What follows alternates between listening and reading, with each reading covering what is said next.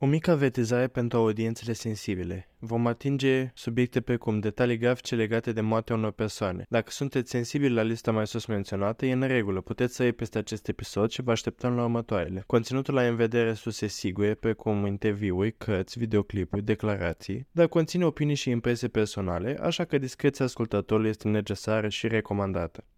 Conținutul prezentat nu este recomandat copiilor. Conținutul are scop educativ, iar respectul și susținerea noastră se îndreaptă spre cei care suferă sau au suferit de prima tragedie. Nu conține sfaturi legale avizate, iar pentru astfel de informații este necesară consultarea unui specialist. Luați-vă pisica, cana cu ceai sau cafea și hai să deslușim misterul. de adunarea generală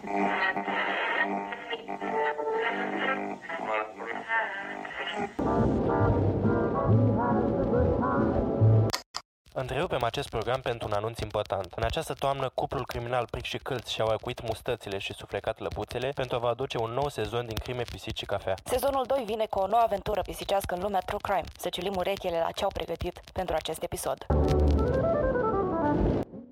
Acest episod de istorie întunecată a lumii discutăm despre dezastru nuclear de la Cernobâl, care a aruncat un val de radiații și panică asupra Europei de Est și nu numai, ucigând sute de persoane la acel moment, precum și la mulți ani distanță. Mai târziu, la cărînțănica din această săptămână, fiind o perioadă dedicată dragostei, vă vorbi despre cum ne-am cunoscut noi doi și cum am ajuns să vă livrăm împreună azi acest episod de podcast.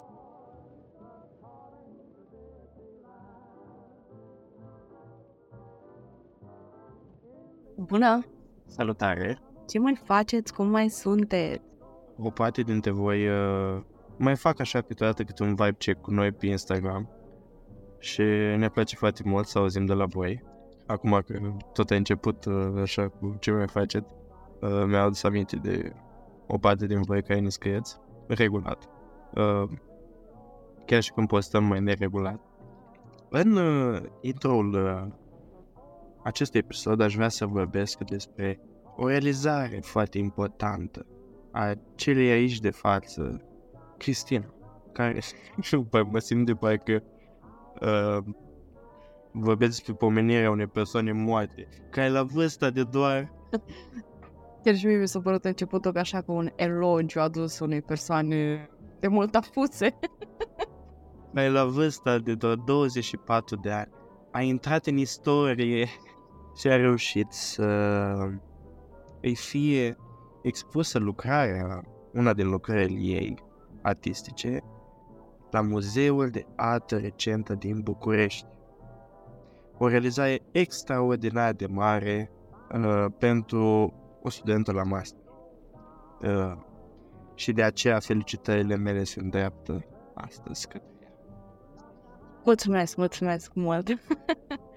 Uh, ce nu dau eu să uh, nu aduc în discuție subiectul meu preferat și anume subiectul de la licență pe care l-am avut, feminismul intersecțional românesc în perspectiva celor patru valuri.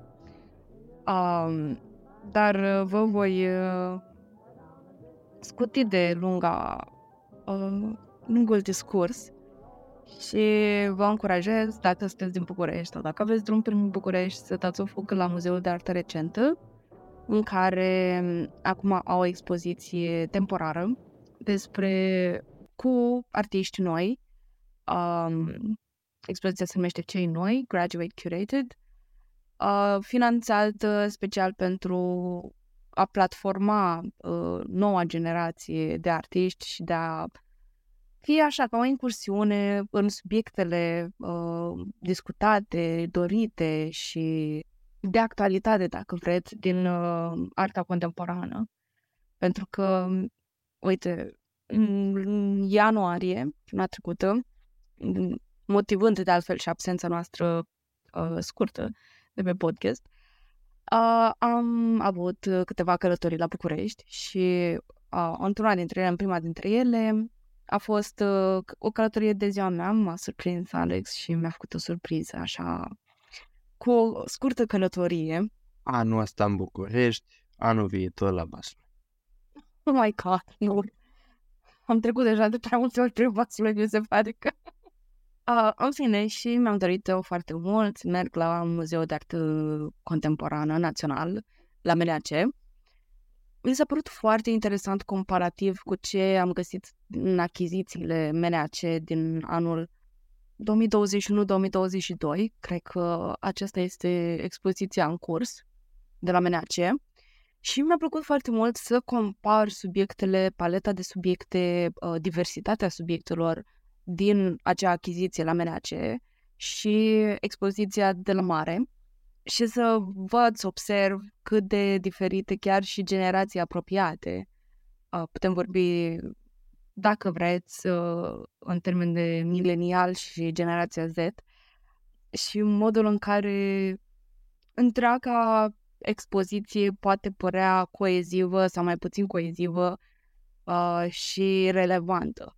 Că asta mi s-a părut foarte interesant, pentru că în pofida uh, MNAC-ului, acolo mi s-a părut la un moment dat că au fost câteva lucrări care pot să zic că nu mi s-au părut de o relevanță și de o importanță la fel de mare ca altele, să zicem, din aceeași, aceeași expoziție.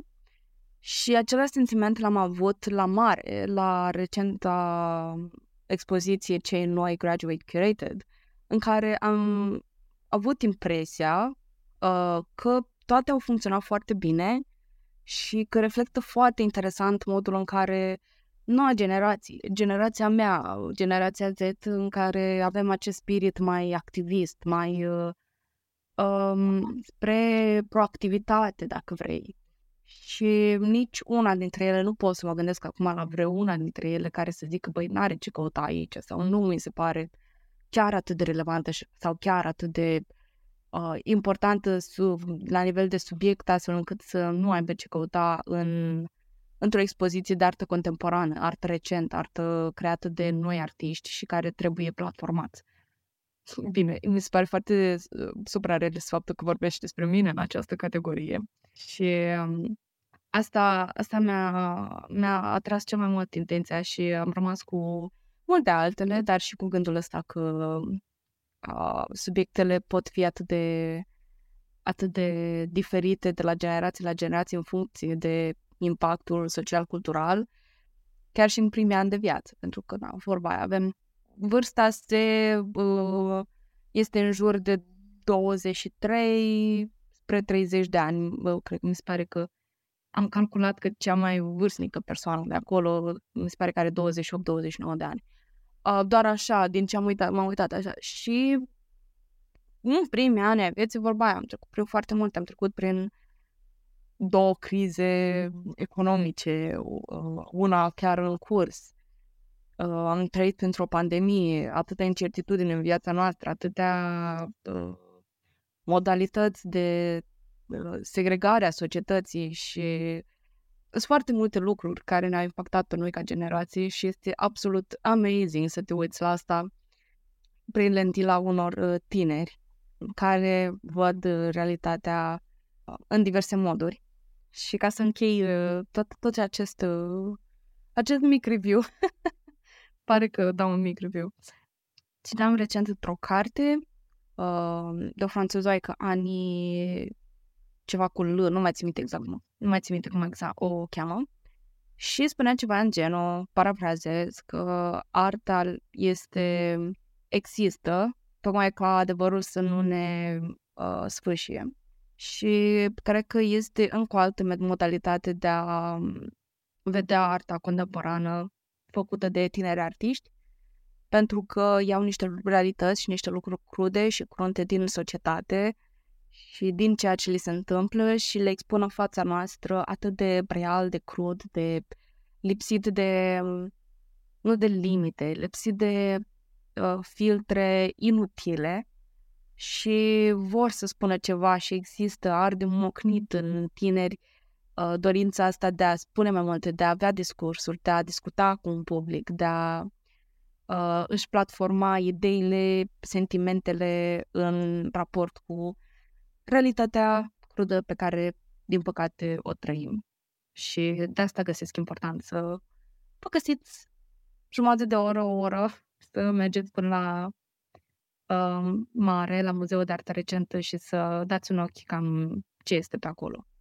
Și, în fine, dacă vă interesează, în curând vor avea un proiect foarte fain în care uh, pe săptămână, din ce am auzit, vor aduce un uh, artist uh, din generațiile mai înaintate și un artist expus în galerie și vor avea această discuție um, fie compatibilă pe diverse subiecte din galerie, adică pe baza uh, operelor de artă din galerie, uh, sau cine știe, poate vor avea o dezbatere um, contundentă, cum au spus cei de la, de, cei de la mare. Uh, așa că fiți atenți și pentru aceste dezbateri, aceste ghiduri, tururi ghidate, pentru că nu numai că, cu siguranță veți găsi oameni acolo care să, de la care să învățați ceva, dar uh, posibil că și eu să fac parte dintr-unul dintre aceste tururi, fiind un lucru care mă interesează foarte mult.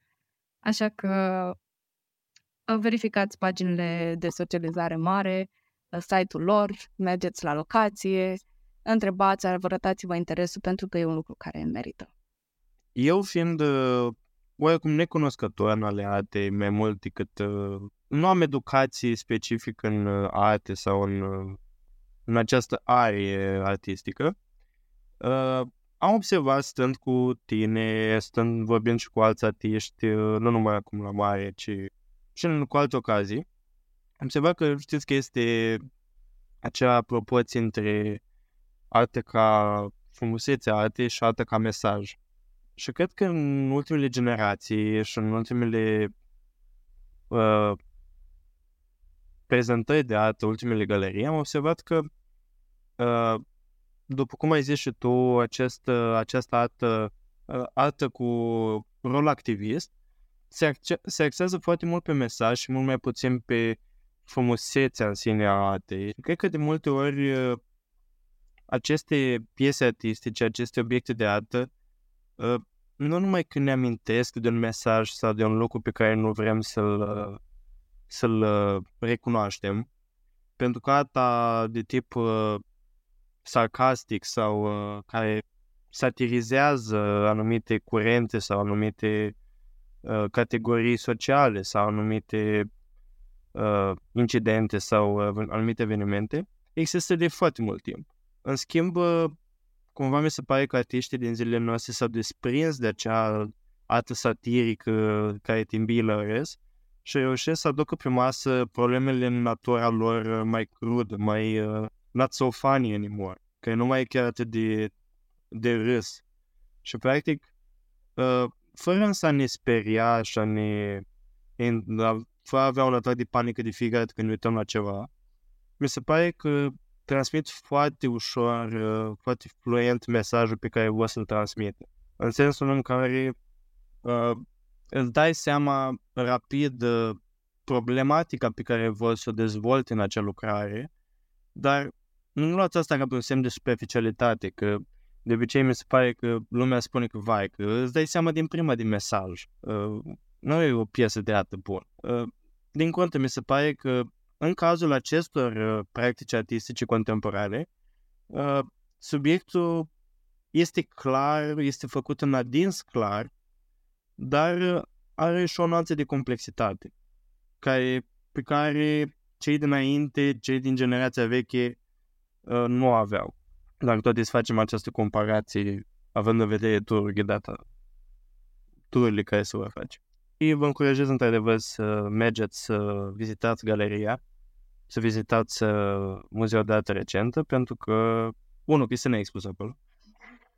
Doi, pe lângă ea sunt o tonă de artiști talentați care merită auzit și care, cine știe, poate vor fi viitoarea generație de aur a țării noastre. ok. Um, da, uh, o să, o să mă întorc puțin la ceea ce ai spus tu și mi se pare foarte un lucru de comentat și de insistat și un lucru care mă enervează și pe mine. Uh, că Vezi, domnule, nu se mai face artă cum se făcea înainte. Cum se făcea artă înainte, pentru că toți pictau despre aceleași subiecte. Uh, în fine, este important de văzut, în fine, evoluția antropologică, social-culturală. Da, ok, înțeleg arta veche pe direcția asta. Dacă îmi văd comentarii despre așa vrutele intelectuale sau intelectuali sau intelectuali, de obicei persoanele queer nu prea le văd ca take-ul ăsta. Nu le văd că, a, păi nu se mai fac uh, tablouri cu femei pictate frumos în rochițe, mai știu de care baroce și uh, whatever. Păi, lucrurile alea nu sunt relevante și au fost frumoase pentru că prezintă o istorie de mult apusă, moartă deja.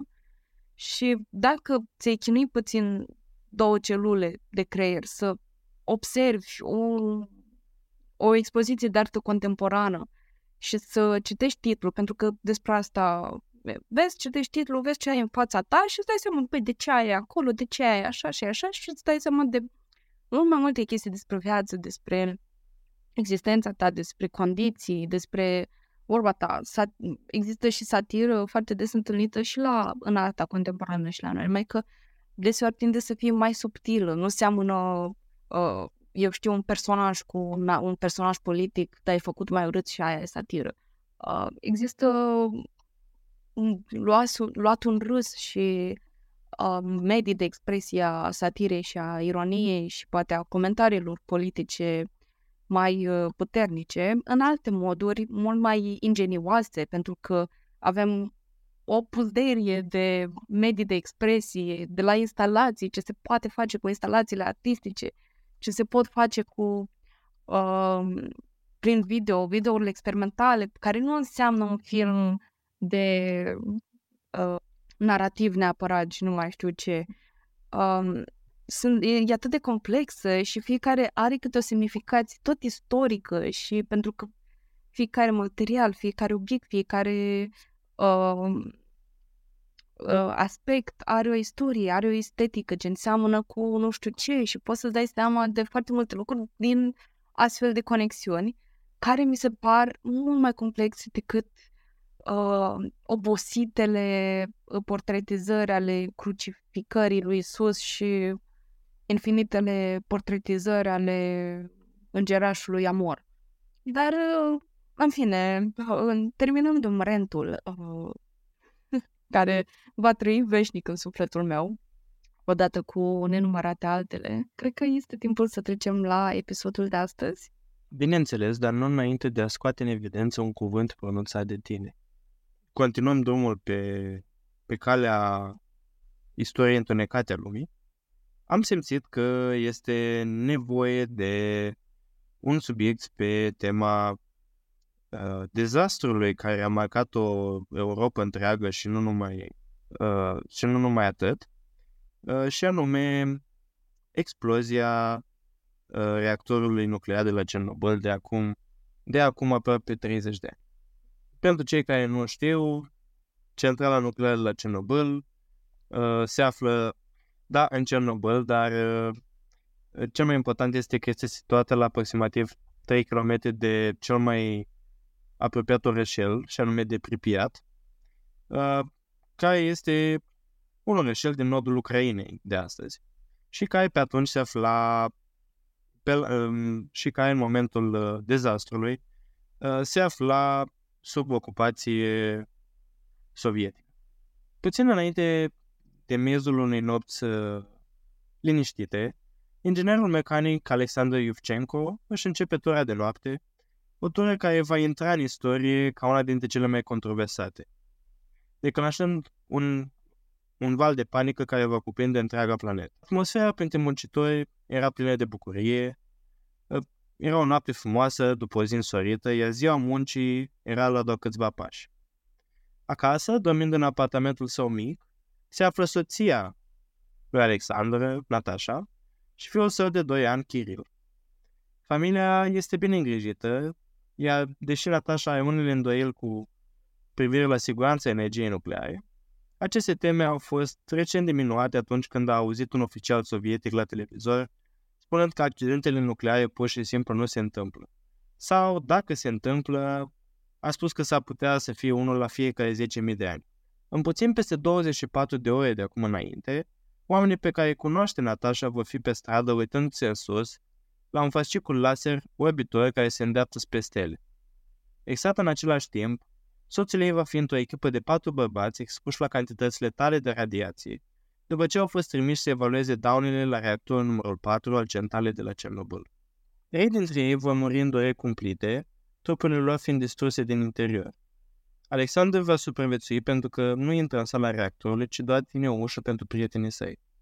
Brațul, piciorul și omul pe care îl folosește vor deveni ulterior negre. El îi va spune Natașei, cu ceea ce crede el că putea fi cuvintele sale de adio, că a fost transformat într-un mutant. Alexandru va vedea lucruri pe care guvernul comunist a dorit să le ține secrete. Moartea prin radiație este un lucru monstruos de privit și dezastrul, nuclear, dezastrul centralei nucleare de la Cernobâl va fi unul dintre cele mai monstruoase evenimente din istoria lumii. În inima problemei este o defecțiune de proiectare pe care sovieticii nu vor să o recunoască. Ceea ce pot face statele occidentale, pot face la fel de bine și ei doar, sau cel puțin așa cred ei. Un lucru pe care uh, nu-l dorești la o centrală nucleară este o oprire totală. Când se întâmplă asta, lucrurile se pot încălzi, iar dacă urmează o explozie, ceea ce ai este o scurgere masivă de radiații mortale. Prin urmare, fiecare reactor de la Cernobâl are trei generatoare diesel de rezervă care vor intra în funcțiune dacă se pierde brusc energie electrică. Problema este că acestor generatoare le ia, până la, le ia 60 până la 75 de secunde să alimenteze complet pompele de răcire. Teoria, și este doar o teorie, este că turbinele care încetinesc după ce sunt oprite vor genera suficientă energie electrică pentru a menține pompele în funcțiune în timpul acelei pauze înainte ca generatoarele să funcționeze la capacitate maximă. Pentru a ști dacă acest lucru funcționează, trebuie să facă niște teste. Primul test a avut loc în 1982 și nu a fost reușit. Au încercat din nou în 1984 și din nou rezultatele nu au fost prea bune. Apoi au încercat în 1985 și totuși un mesaj a fost emis înapoi la Moscova spunând că lucrurile nu au mers conform planului. Acest lucru nu era ceea ce mai șef voiau să audă și au făcut acest lucru cunoscut. Presiunea era pe muncitori. Uh, de menționat că acest tip de reactor se mai afla și la alte câteva centrale nucleare din țară. Ba mai mult, au existat accidente, nu la aceeași uh, sca- scară, bineînțeles, dar au mai existat mici scurgeri de radiații și la alte centrale nucleare din fostul URSS, dar uh, accidente care au fost mușamalizate și pe care ulterior uh, gu- guvernul rus, uh, guvernul sovietic le-a recunoscut. În fine, uh, teoria era acolo. Pentru a ști dacă această teorie funcționează, trebuia să facă nici... Nu. Așa. Uh, în fine, am mai vrut să organizeze o, un test, așa că reactorul a fost uh, deja încetinit pentru a funcționa la aproximativ 25% din puterea sa normală. Uh, apoi, sistemul de răcire de urgență al reactorului a fost dezactivat, astfel încât să nu interfereze cu testul pentru a vedea dacă turbinele pot alimenta generatoarele. Mai important, unii dintre muncitorii din tură de noapte care au sosit nu au fost informați corect despre testare. Motivul este că testul ar fi trebuit să aibă loc în timpul turii de zi, dar a existat o cădere de curent mai devreme în acea zi la o centrală pe cărbune, astfel că Cernobâlul a trebuit să continue să funcționeze la capacitate maximă pentru a furniza oamenilor energia electrică. În mod normal, orice om sănătos la minte ar fi continuat cu testul la doua zi, când tot era plănuit și când totul putea fi ținut sub control. Dar, din cauza presiunilor crescute la nivelul uh, mai marilor centralei, au decis să continue testul în ore de noapte. Acum, pentru a aprecia pe deplin această poveste, trebuie să uh, știți cam cum se obține electricitate de la o centrală nucleară. Așa că o să încerc să ofer niște concepte uh, simple în niște teme la fel de simple, așa cum am reușit eu să înțeleg. Pentru că nici eu nu sunt uh, cu doctorat în energie nucleare. Uh, în fine, în interiorul reactorului, neutronii despart atomii de uraniu, ceea ce produce mai mulți neutroni. Uh, aceștia despart mai mulți atomi și avem mai mulți neutroni și tot așa. Aceasta se numește reacție în lanț și produce o cantitate uriașă de căldură. Acea căldură este capturată și este transformată uh, în abur, adică, practic, apa încălzită este transformată în abur, iar aburul acționează acele turbine despre care am vorbit deja. Pe măsură ce se mișcă, toată această energie devine electricitate care asigură oamenilor, precum Natasha, posibilitatea de a găti, de a face curățenie, de a mânca, de a urmări televizorul și de a se încălzi în timpul iernii. Toată acea căldură și energie, desigur, pot fi un pic instabile, așa că trebuie să un reactor trebuie să aibă un mecanism de control pentru a se asigura că nu apare o suprasacină. Dacă nu, reacțiile în lanț ar continua să, uh, să se amplifice, devenind extrem de periculoase. Uh, acest uh, punct în care reacția în lanț devine de necontrolat se numește în engleză uh, the point of no return, punctul uh, din care nu te mai poți întoarce. În momentul în care oricât de mult ai încercat să stopezi reacția nucleară, nu mai poți opri. Astfel, pentru a controla uh, reacția, reacția uh, nucleară în lanț, avem niște bare, niște, niște bare formate din anumite aliaje, care sunt niște elemente utilizate pentru a încetini aceste reacții în lanț. Acestea sunt o serie de stâlpi de bare care pot fi introduse în reactor în diferite numere sau lungimi, permițând tehnicienilor centrale să controleze ritmul reacției nucleare în lanț. Ele sunt fabricate din materiale speciale, care pot absorbi neutronii, deci dacă ceva merge prost, ei pot uh, introduce acele bare în, în reactor și practic o să, o să diminui reacția în lanț. Practic, acele bare vor absorbi uh, neutronii care merg dintr-o parte în alta. Acest lucru pare să țină reactorul nuclear foarte, nuclear foarte bine sub control. Nimeni de la Cernobâl nu își pune la îndoială siguranța, cel puțin operator, operatorii mai puțin experimentați nu o fac. Știți probabil că tora de noapte nu este pregătită corespunzător pentru test și a putea fi vina lor că la 28 de minute după miezul nopții, pe 26 aprilie, scade prea mult putere din centrală. Ei încearcă să crească puterea, dar ceva este în neregulă. Nu am mai văzut așa ceva până acum. Acesta se datorează parțial acumulării de xenon în timpul testului, de mai devreme.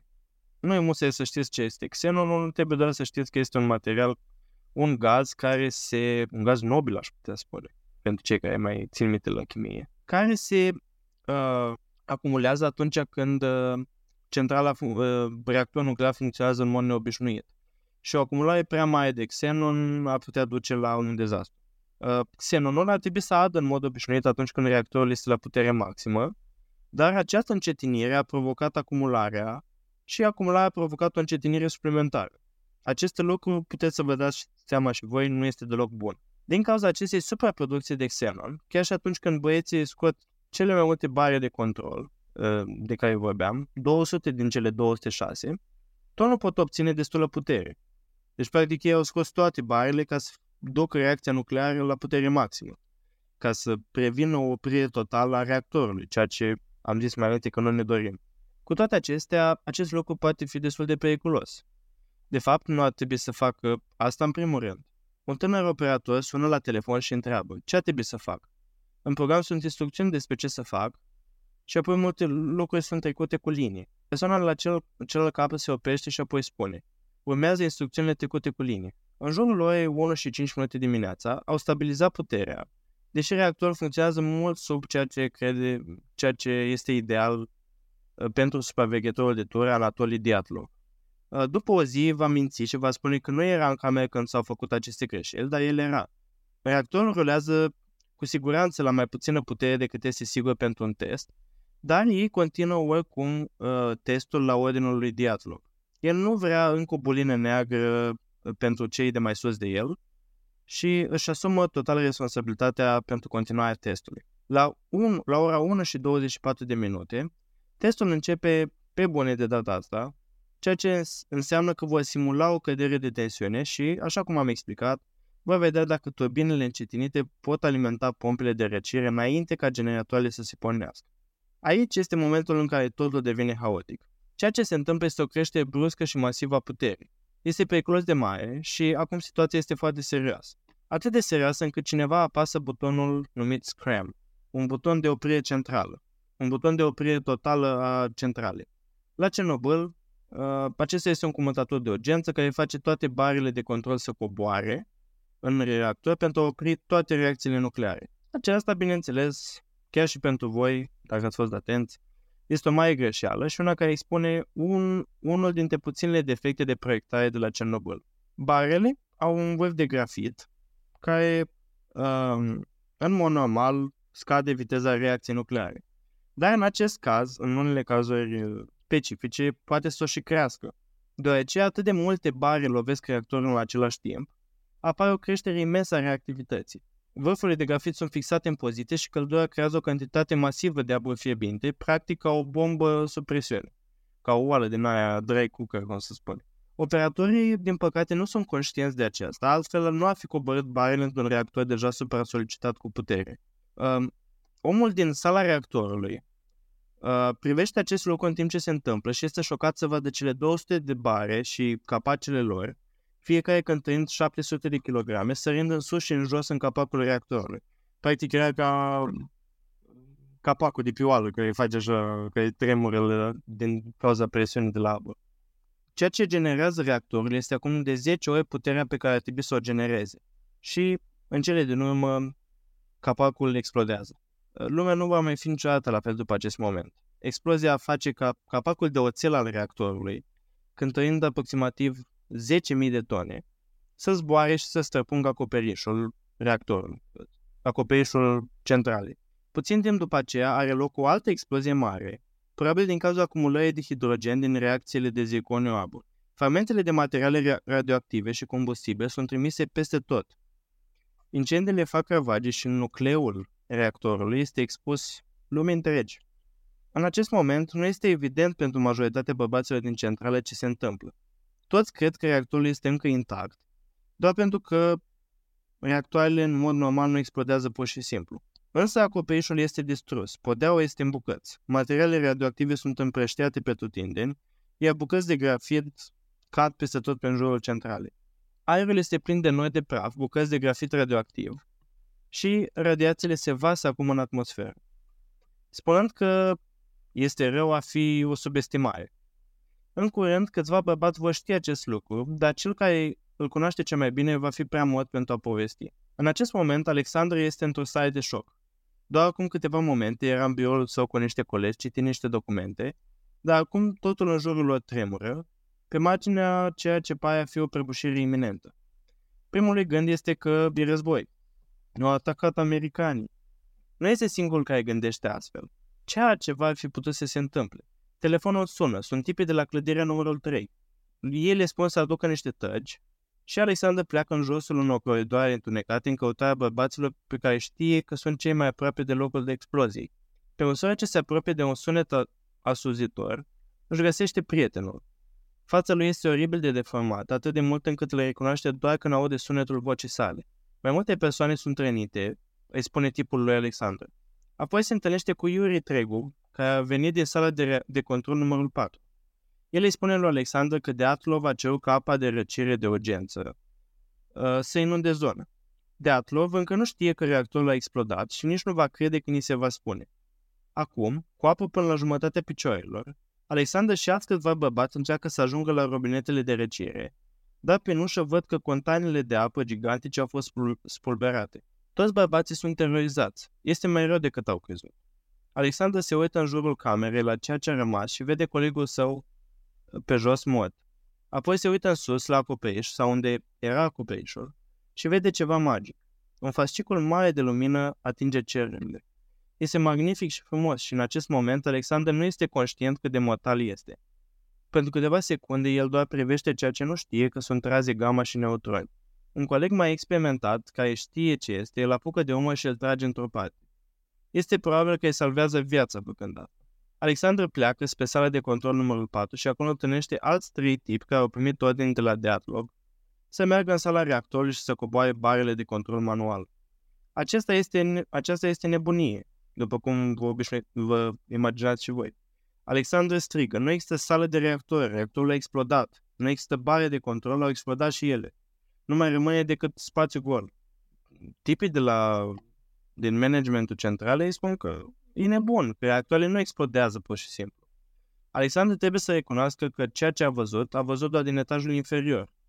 Bărbații îi spun că trebuie să evalueze pagubile de sus pentru a afla cu adevărat ce s-a întâmplat. Cei patru se îndreaptă spre etajul superior al sălii de reactori. Puțin știu că aceasta este o călătorie spre, uh, spre sfârșitul lor pentru trei dintre ei oricum. Așa cum știți, Alexandru supraviețuiește doar pentru că este cel care ține ușa, fiind cel mai puternic dintre cei patru. Când tipii ies, spun că nu se poate face nimic. Se uită la Alexandru și îi spun că are dreptate. Ei spun că sala reactorului acum arată ca un crater de vulcan.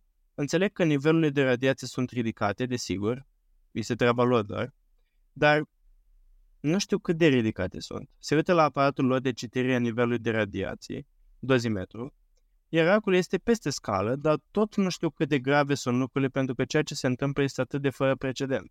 Este încă doar ora 1 și 55 de minute, dar pompierii sunt deja afară la locul scenii, la locul dezastrului. Nici ei nu au prea multe idei despre gravitatea situației, iar când încep să încerce să stingă incendiile care au început în diverse locuri, locuri, nici măcar nu poate echipament de protecție. Unii dintre ei vor muri în agonie foarte curând. Alții vor trece în neființă într-o lună, sistemul lor imunitar fiind distrus de radiație. Înapoi în Pripyat, majoritatea oamenilor sunt în pat dormind, deși câțiva oameni stau acum afară, fascinați de fasciculul etereal din cer pe care ei nu știu că este, despre care ei nu știu că este cauzat de aerul iradiat. Pur și simplu cred că arată cool. În anii care vor veni, poveștile spuse în vest vă spune că exista un grup mare dintre ei pe un pod, privind cum praful albastru radioactiv cade ca fulgi de zăpadă. Acest lucru va fi numit uh, podul morții. Poveștile vă spune că toți au murit, dar nimic din acesta nu este neapărat adevărat. Ideea este că cei mai mulți oameni dormeau la momentul respectiv. La urma urmei, la cei mai mulți oameni care au fost efectiv aproape de accident s-au recuperat, doar 20% dintre cei care au suferit o trăvire acută cu radiație au cedat. După cum veți vedea din nou în, în acest caz, uneori merită să nu crezi tot ceea ce vezi la televizor sau în ziare. Dacă nu știți, modul în care funcționează o trăvire cu radiație asupra organismului este că practic scoate electroni din atomii din, din moleculele unei persoane, distrugând legăturile chimice și astfel deteriorând țesutul. Pe scurt, după o oră sau două pot apărea diaree și văsători pe măsură ce țesutul din tractul gastrointestinal se descompune și bacteriile sunt eliberate în corp. Măduva osoasă încetează să mai producă globule albe, iar infecțiile nu pot fi combătute, deoarece sistemul imunitar al persoanei este incredibil de slab. Fără un sistem imunitar, bacteriile din interiorul persoanei practic te mănâncă din interior. Acest lucru ar putea dura ceva timp, deci chiar dacă persoana este acoperită de bășit și ulcere, ar putea începe să simtă bine după câteva zile. Iar apoi o infecție sanguină sau orice altfel de infecție ar putea duce la septicemie mortală. Pentru unii de la Cernobâl, chiar și o transfuzie de sânge și un transplant de mădă văsoasă nu îi vor ajuta. Una dintre localnice este Ludmila Ignatenko. Ea este deja trează și a văzut lumina strălucitoare. Soțul ei, Vasili, luptă în prezent cu incendiile. Cei doi urmează să aibă un copil în două luni. Sărim înainte cu o săptămână, iar pielea lui este acoperită de bășici, iar când se întoarce pe pen, lasă în urmă piele și păr. Leziunile se răspândesc și unele, și unele arată ca un film alb. La un moment dat, el o întreabă pe Ludmila de o oglindă, dacă nu vede propria față desfigurată, izbucnește în plâns și, și groază. Vasile va fi îngropat într-un sicriu de zinc sub ciment, trupul său fiind încă radioactiv. Ludmila este norocoasă că l-a văzut măcar. O asistentă medicală i-a spus că este prea periculos. Ea s-a uitat la Ludmila și a avertizat-o. Dacă încep să plângi, te voi da afară imediat. Nici o îmbrățișare sau sărut. Nici măcar să nu te apropii de el. Ai jumătate de oră. Ludmila va avea multe de spus despre aceasta în viitor și va pierde de asemenea și copilul. Acesta se va naște cu malformații congenitale ale inimii și ciroză hepatică și va muri după câteva ore. Mulți oameni o vor critica pentru acest lucru, întrebând de ce și-a vizitat soțul pe moarte. Radiațiile de la el au contaminat-o pe ea și pe fetus, vă spune ei, dar uh, ceea ce nu știu este că nu pot lua radiații de la o persoană deja decontaminată și nu există nicio dovadă că acesta este modul în care a murit bebelușul. Ce mai probabil a fost iradiat de zona în care se afla Ludmila în momentul acelei întâlniri cu bărbatul, nu neapărat de faptul că s-a apropiat de el. Dar bineînțeles că această versiune face, o, o, face un subiect mai bun pentru ziare și un conținut excelent pentru televizor. Consecințele acestei dezinformări vor uh, însemna că viețile și viețile a sute de mii de bebeluși se stingă înainte de a începe să strălucească. A trebuit să spunem totuși că, deși vizionarea soțului ei pe moarte nu a fost cauza moții copilului, este foarte probabil că expunerea la radiație de altundeva să fie dus la moartea acestuia. Înapoi, în 1986, asistenta medicală care i-a spus lui Ludmilei să nu-și atingă soțul, nu ar fi putut ști că radiațiile nu se răspândesc la oameni după ce au fost curățați și au scăpat de hainele contaminate. Nu este contagios. Unul dintre pompieri se întoarce către prietenul său și glumește spunând Trebuie să fie o cantitate incredibilă de radiație aici. Vom avea noroc dacă vom fi încă în viață dimineața. Așa cum vor depune ulterior măturiri supraviețuitorii, nu le s-a spus niciodată că reactorul era în flăcări, ci doar că erau incendii obișnuite care trebuiau stinse. Unii dintre ei au lovit blocurile radioactive, chiar au ridicat cu mâinile după ce le-au stins. Nu ar fi făcut niciodată aceste lucruri dacă ar fi știut adevărul.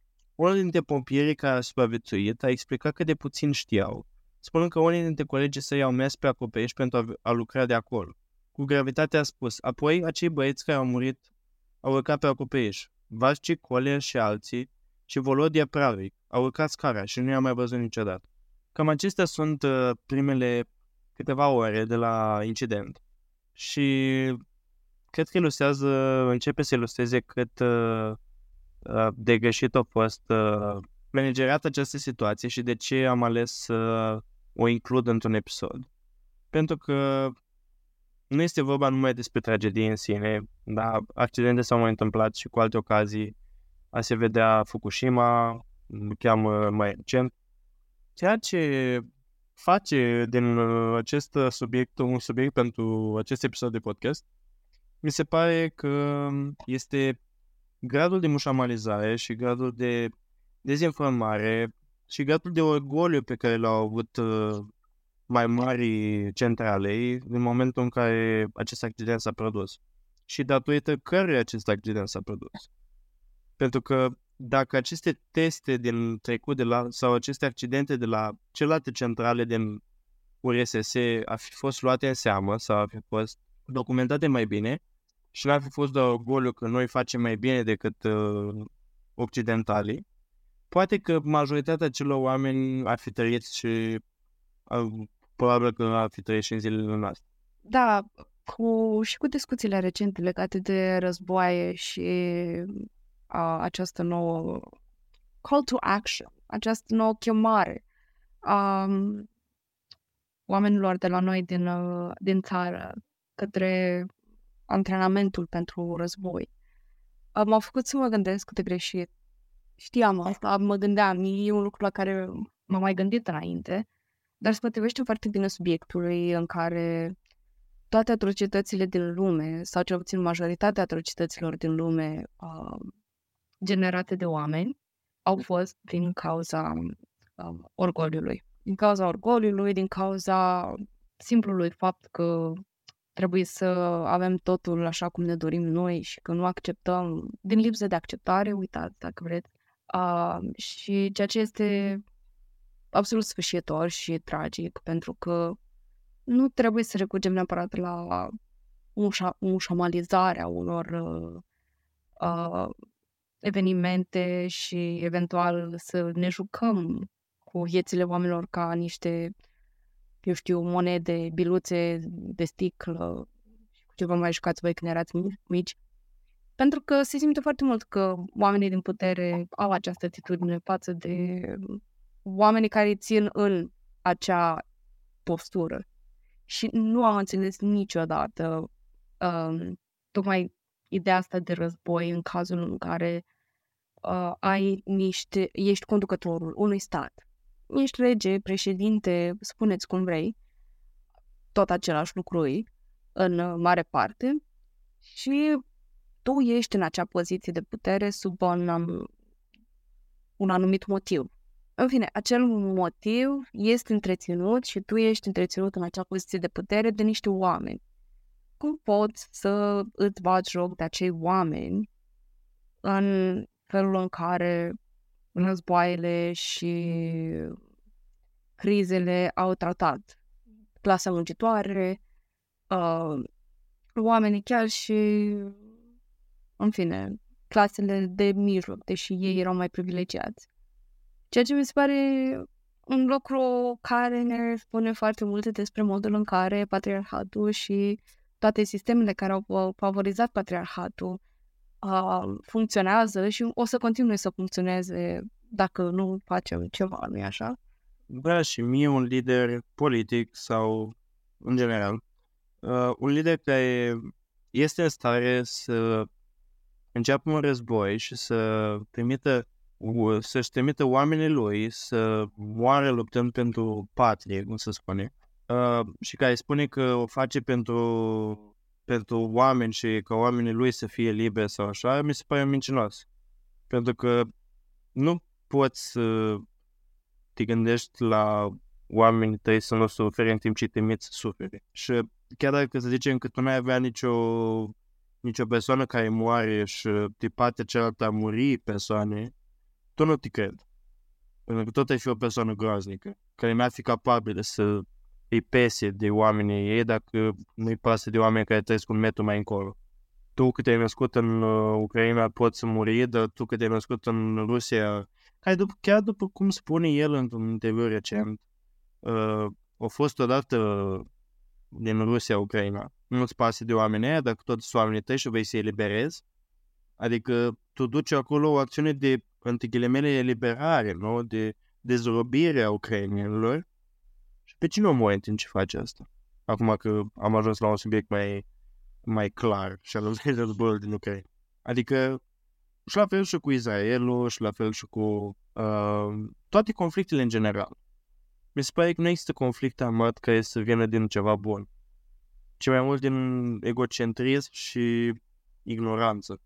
E o chestie care Vreau, vreau o excepție care să confirme regula și nu găsesc, cel puțin nu sunt conștient de acest lucru și întotdeauna clasa politică a avut de câștig, uh, indiferent, din nou, de ce ideologie este aceasta, uh, care să nu capitalizeze și să nu aibă beneficii de pe urma vieților de oameni. Pentru că și, și lucrul ăsta cu ceea ce ai spus mai înainte, cu recentul interviu. Uh, dai un motiv și exact același lucru se întâmplă și cu Israelul și cu toți purtătorii de cuvânt care încearcă să motiveze genocidul, în care facem lucrul ăsta, îl motivăm, dar numai când este vorba despre oamenii noștri, oamenii albi și când vorbim despre o altă populație, uh, eu știu, palestinienii sau populația oprimată sau, în fine, cum era în acest caz uh, uh, Palestina și respectiv Ucraina, uh, ei nu contează, viețile lor nu contează și măcar dacă nu ai lovi în civil, gen, avem acest sistem stupid de război în care trimitem oamenii pe un anumit front să dea unul în altul și să se omoare, ceea ce este absolut oribil, horror, nu vreau să existe așa ceva ever, dar ai partea aia care nu a ales să facă parte din război, care nu au niciun motiv să fie carne de tun pentru tine. Nu au, au nu există motivație ca ei să um, aibă parte de, eu știu, Uh, moarte uh, în, uh, în cadrul acestui război, iar când li se oferă șanse să scape, de multe ori vedem în aceste două recente cazuri că chiar și atitudinile de eliberare, de ajutare, de aceste cordoane uh, pentru uh, civili, sunt tot folosite ca tactici de război în care vezi rușii că atacă cordoanele de uh, eliberare a Ucrainei și lucrul ăsta s-a întâmplat și în uh, Palestina. Îi eliberează ei și nu putem elibera noi, ce urât. Nu putem să avem parte de capital de imagine. Damn it! Vede, se vede practic că nu e făcut pentru populație, nu e făcut pentru civile de acolo, ci pur și simplu în un orgoliu stupid al unor. Dar uh, revenind la continuarea incidentului. Uh, pe la orele 3, uh, oficialii locali au ajuns deja la fața locului pentru a discuta despre ce se întâmplă, să aibă o discuție. Când ni se spune, nu ne se spune întregul adevăr. Asta doar pentru că doar câțiva oameni la acest moment înțeleg cu adevărat că reactorul a explodat. Iar unii dintre ei sunt acum alți și vomitând, deci nu sunt la o, uh, într-o stare foarte bună pentru a explica ceea ce au văzut. Diaslov încă crede că încă crede ceea ce a crezut întotdeauna, că un rezervor de apă a explodat și radiația care face acum ca unii oameni să se simtă foarte rău provine de la apă contaminată. Pur și simplu nu poate crede că nucleul ar exploda, chiar dacă unii încep să-și dea seama că explozia unui rezervor de apă nu aduce la atât de multă distrugere. Oare mai târziu, mai multe echipe de pompieri ajung să ajute la stingerea incendiilor. Ultimul lucru pe care îl vrea cineva este că reactorul 3 să ia foc, ceea ce pare a fi o posibilitate. În curând este oprit în siguranță, dar reactoarele 1 și 2 continuă să funcționeze până a doua zi. În interiorul reactorului 4 se află acum un nucleu topit, o mare masă de grafit și beton care arde la aproximativ 1200 de grade Celsius. O oră mai târziu se organizează o altă întâlnire, acum cu experți. Unii întreabă despre nivelurile ridicate de radiații, propunând o teorie conform că nucleul ar fi putut exploda. Nonsens, spune Diatlov, chiar dacă nu este departe de a se prăbuși și el însuși. O secundă mai târziu el vomită. Se ia decizia că nimeni nu va părăsi orașul, nu încă. Poate fi evacuat în trei zile. Toate liniile telefonice sunt blocate în cazul în care cineva începe să răspândească zvonuri, pe care un oficial le numește dezinformare, care poate afecta negativ Uniunea Sovietică. Seamănă foarte bine cu ceea ce se întâmplă acum. Nu înțeleg dacă mă întreb pe mine. Dezinformarea și propaganda, ambele își pierd foarte mult din sens în acest context nu este nimic în neregulă, dar o să vă oprim să sunați persoane din jur, pentru că nu crede cineva că e ceva în neregulă. În fine, poliția începe imediat să blocheze drumurile, exact în timp ce soldații îi depășesc pentru a ajuta în operațiunea de curățare. La ora 6.35 dimineața, cele mai multe incendii sunt stinse, dar asta nu înseamnă deloc că problemele s-au încheiat. Problemele abia încep. Un adevărat coșmar are loc în interiorul acelui reactor. Un om care înțelege acest coșmar este Valerii Legasov, directorul adjunct al Institutului de Energie Atomică Kurchatov și omul care va conduce comisia pentru a face față accidentului. El va fi și cel care va depune mărturie în timpul tribunalului și, așa cum veți vedea, el este omul care expune deficiențele Uniunii Sovietice în ceea ce privește producerea de energie nucleară. De cauze naturale, la ce vă gândiți. La ora 8 este chemat la telefon și în curând se află la aeroport cu omul care va gestiona criza și anume Boris Sherbina. În timp, amândoi acești bărbați vor, vor suferi de intoxicație cu radiații, dar pentru moment încă nu știu exact ce s-a întâmplat. La ora 13, a doua zi, Legasov uh, participă la o întâlnire pentru a discuta problemele. El știe deja despre oameni din spital care suferă de asuri severe cauzate de radiații, așa că el și alții sunt de acord că orașul trebuie evacuat. La 30 de ore după accident, Legasov este condus într-un vehicul blindat pentru a evalua singur daunele. Este rău, foarte rău și el spune că trebuie să stăpânească acel incendiu principal sau radiațiile vor fi luate de vânt pe multe, multe mile distanță. Multe părți din Europa, nu doar Ucraina, sunt în pericol. Aceasta este o catastrofă de proporții incredibile. Este de comun acord că aruncarea de nisip și bor pe focul reactorului din elicoptere ar putea fi cea mai bună soluție, chiar dacă el știe că s-ar putea să nu funcționeze. Nu o altă opțiune, spune el, ceva trebuie făcut chiar acum. Militarii vor trebui să ajute la curățenie și mulți bărbați vor fi așteptați să-și pună în pericol viețile. Acești oameni vor fi cunoscuți sub numele de liquidators, lichidatori, de exterminatori. În fine, nu, nu știu dacă există un termen foarte exact în limba română. Și mulți dintre ei vor suferi pe teme lung din cauza muncilor. Trei mai târziu, Șebina vorbește la telefon cu Moscova și raportează. Am măsurat radiația. Pripyat trebuie evacuat. Imediat. Stația este foarte aproape și emite contaminare radioactivă. Și oamenii din oraș trăiesc la maxim, nunțele sunt întoi. Nivelurile de radioactivitate din oraș cresc într-un ritm alarmant. Mai devreme zi, nivelul era între 14 și 140 de mili pe oră, dar acum a ajuns la 180 și chiar 300 de mili iar în zonele mai apropiate de centrală 600. 50 de mili sau mai mult pot fi periculoși, iar 400 pe alte pot ucide. Oamenii din acel oraș au acum un risc mult mai mare de a dezvolta cancer, iar ei nu au nicio idee despre acest lucru. Totuși, în anumite părți ale centrale, nivelul a atins un uimitor nivel de 20.000 de mili pe oră, iar de aceea unii oameni au murit atât de curând după expunere. Mai târziu, într-un moment din dimineață, primele elicoptere încep să arunce nisip și bor pe foc.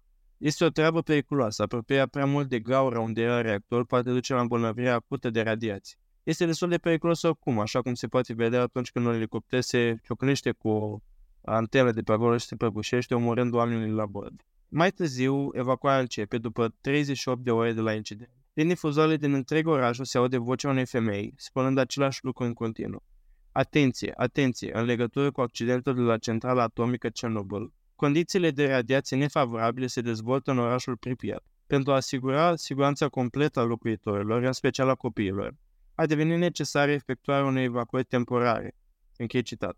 Li se spune să evacui tot ce este important, inclusiv toate documentele personale. Ceea ce ei nu știu este că nu se vor mai întoarce niciodată acasă. Cu doar o oră înainte de acest anunț, familiile se bucurau de sfârșitul de săptămână, în cafeneaua din centru comercial, copiii și mamele lor se distrau și mâncau înghețat. Pentru ei era doar o zi normală. Copiii se jucau pe mașinile din parcul de joacă, apoi Bruce s-a spus că distracția s-a terminat. Acum sunt uimit când aud difuzoarele spunând Tovarăș, la părăsirea locuințelor dumneavoastră, vă rugăm să nu uitați să închideți ferestrele, să opriți aparatele electrice și pe cele de gaz și să închideți robinetele de apă.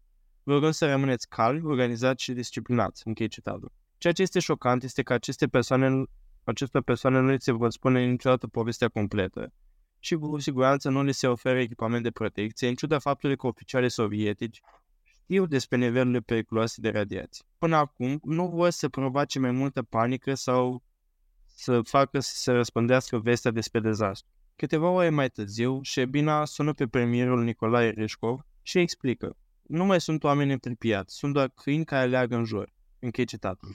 Ceea ce spune Șebina nu este tocmai adevărat, pentru că evacuarea nu a evacuat tocmai toți oamenii. Unii tineri s-au ascuns astfel încât să poată rămâne împreună în apartamentele părinților lor și să aibă ocazia să petreacă mai mult timp în intimitate. Nu le pasă lor de o mică scurgere de radiație. 116.000 de oameni au plecat, dar aproximativ 1.200 au rămas în urmă, în mai parte vârstnici și mulți dintre ei femei, babuști, cum se spune în rus. Ei au refuzat să plece și este greu să te cerți cu bătrânii căpățânați. O femeie, Hanna Zavorocnea, primește ordine să plece după ce a fost găsită de un soldat. El privește drept în față și îi spune, radiația nu mă spere, foamete da. Lumea încă nu cunoaște întinderea ceea ce s-a întâmplat și, put- și cu siguranță liderii sovietici sunt hotărâți să încerce să țină lucrurile într-un cei destul de restrâns. KGB-ul primește ordine să oprească răspândirea zvonurilor panicate și a informațiilor nesigure, deși nimic din ceea ce pot face nu poate preveni ceea ce urmează. La 52 de ore de la de- dezastru, sovieticii află că Suedia a detectat radiații și au fost identificate ca provenind de la Cernobâl. În plus, în curând, SUA va avea fotografii prin satelit ale dezastrului. Știrile se răspândesc la fel de repede ca și radiațiile, cu prezentatori din întreaga lume spunând oamenilor că acest accident major ceva ce nu s-a întâmplat niciodată în aceast- la această scară. A putea însemna radiații periculoase duse din Ucraina la alte țări europene. Pe măsură ce copiii din Cernobâl se așează în noile lor împrejurimi, copiii din Germania sunt ținuți acasă de teamă otrăvirii cu radiații. Panica reverberează de la America de Nord înapoi în Europa și în Asia. Nu este decât seara când știrile oficiale sunt prezentate la televiziunea rusă. Un raport declară, a avut loc un accident la centrala nucleară de la Cernobâl. Unul din reactoarele nucleare a fost deteriorat. Efectele accidentului sunt remediate, s-a acordat asistență persoanelor afectate. A fost instituită o comisie de investigație. Închei citat. Mai urmează știri rusești și de data aceasta cu discuții det- detaliate. Nu este surprinzător, experții discută despre accidentul nuclear de la Three Mile Island din SUA și alte accidente nucleare americane. Ceea ce nu discută știrile este ceea ce s-ar putea întâmpla acum la Cernobâl, o nouă formă de dezastru ar putea fi în curs de desfășurare. La 58 de ore de la dezastru, se credea încă că rezervoarele de apă care răceau reactorul erau goale, ceea ce nu era de fapt cazul. Pentru a agrava lucrurile, furtunile de incendiu au umplut locul cu și mai multă apă.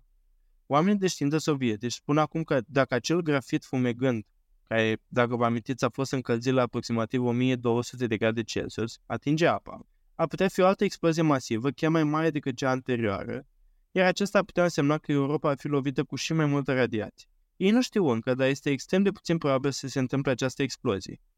Ei cred că s-ar putea și astfel spun celor trei bărbați care cunosc zona pe de rost că vor trebui să dreneze cele 20.000 de tone de apă printr-o poartă de evacuare. Acești bărbați știu că există o șansă bună să nu scape și chiar dacă nu o fac, s-ar putea să nu trăiască foarte mult după aceea. De aceea numele Escadrila Sinucigașilor de la Cernobâl. Alexei Anan- Ananenko, Valeri Bezpalov și Boris Baranu. Găsirea supapelor întuneric este ca și cum ai căuta acul în cal cu fân, dar reușesc în cele din urmă. Pentru ei este doar o altă zi la serviciu. Știau că ar fi fost concediați dacă nu făceau ce li s-a, ce li s-a cerut. și, spre deosebire de ceea ce se va spune în anii următori, nu au primit nicio recompensă pentru munca lor. După cum am explicat, va exista multă dezinformare occidentală legată de dezastrul de la Cernobâl. O falsitate repetată de multe ori este că acești bărbați au murit cu puțin timp după ce au reușit în misiunea lor, dar nu au murit. Au trăit vieți lungi și sănătoase după timpul lor în întunericul la Cernobâl. Mai târziu, guvernul sovietic este îngrijorat că miezul topit va ade prin ciment și va ajunge la apele subterane, contaminându-le și răspândind radiații în restul Ucrainei și în Europa, posibil făcând unele locuri nelocuibile. O echipă de minerit este adusă să sape un tunel imens sub reactor pentru a acționa ca un sistem de răcire. Li se dau mărci de protecție pentru muncă, dar este greu să respiri cu ele. Este și foarte cald, dar nu lucrează dezbăcată, așa cum se va spune ulterior la televizor. Din nou, este o muncă grea și riscantă pentru cei aproximativ 1400 de mineri. Sovieticii nu trebuie să fie prea îngrijorați pentru că miezul nu va topi betonul. Evident, ei nu știu asta încă și trebuie să ia toate măsurile de precauție necesare. La 100 de ore după eveniment, începe îndepărtarea restului. La început, cele aproximativ 100 de tone de material radioactiv sunt considerate atât de periculoase încât oamenii nu ar trebui să se apropie de ele. Optează să folosească roboți, dar cea mai mare parte a roboților se defectează imediat ce sunt aduși din cauza radiațiilor. Lichidatorii sunt aleși să facă treaba, bărbați care acum stau în tabere aproape de centrală. Mii dintre ei sunt acolo, iar în timp, aproximativ 600 de mii dintre ei vor ajuta la această curățenie de primă oară. Le se oferă echipamente de protecție, dar le se spune totuși că nu ar trebui să stea pe acoperiș mai mult de 40-90 de secunde, deoarece grafitul și alte materiale de acolo sunt extrem de radioactive. Dintre cei 5.000 de bărbați care fac această muncă, unii vor lucra de până la 6 ori, dar este greu de spus câți vor avea probleme de sănătate din cauza asta. Alexander, așa cum, cum știți, supraviețuiește, este transportat cu avionul la Moscova. E cade părul și este greu să respire. Ochii, nasul și cea mai mare parte a feței lui îl dor, dar apoi, după câteva zile, el și ceilalți bărbați încep să se simtă destul de bine. După cum știți deja, acest lucru nu înseamnă că sunt bine. Într-o zi, simte din nou durere și își trage ceașaful înapoi pentru a vedea ulcere masive și piele necrotică pe umăr, șold și gambă, toate zonele expuse când a ținut ușa deschisă. El se întoarce negru și se simte ca și cum ar fi fost un monstru, spunându-și că arată ca o, fe- o felie radioactivă. Norocul este că corpul lui acceptă grefele de piele, iar transfuziile de sânge și transplanturile de măduvă o să fac restul. Brațul său este într-o stare foarte proastă și va rămâne în bandaje ani de zile. În spital, din când în când, cineva intră în cameră și îi spune că un alt coleg de-al său a murit. Unul dintre ei devine mai întâi orb, iar apoi infecția din sângele lui îl omoară.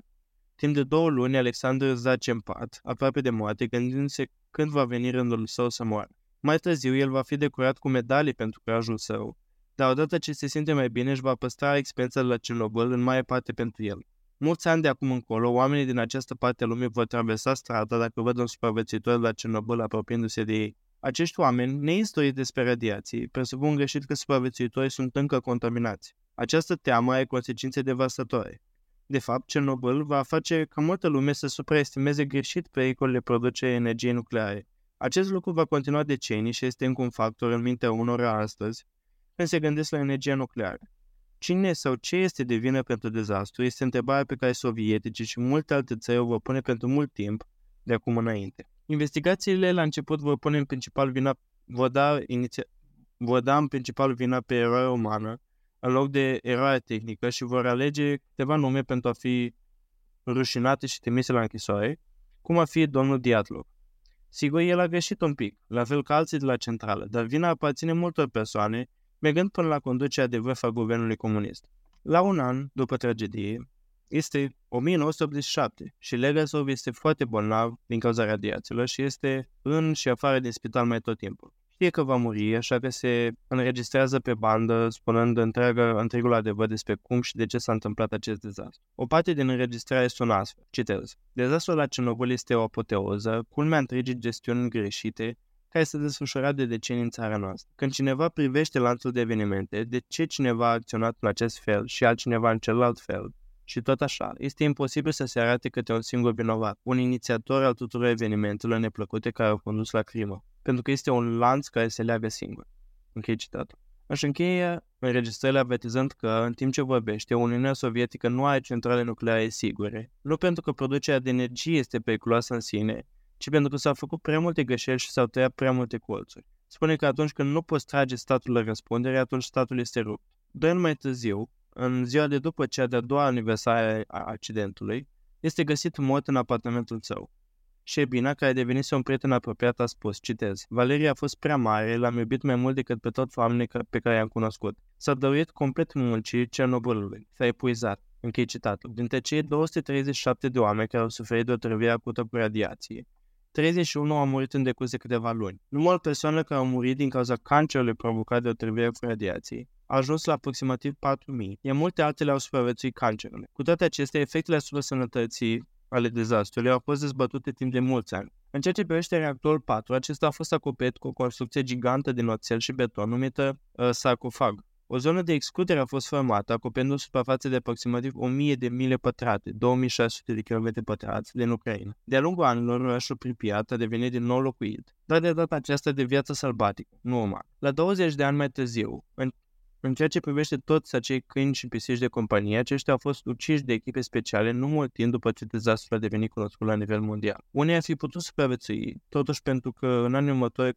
câinii din, din oraș vor fi văzuți alături de lupi, oși bruni, cepi, jderi, râși, bizoni și elani. Peste 20.000 de ani, orașul Pripyat ar putea fi din nou sigur pentru oameni să locuiască acolo. Se poate vizita și acum, dar experții recomandă să nu mănânci ciupecile sălbatice sau alte plante pe care le poți găsi acolo și să poți ceva ce ești pregătit să arunci mai târziu. Radiația este grea, dar nu putem trăi fără ea.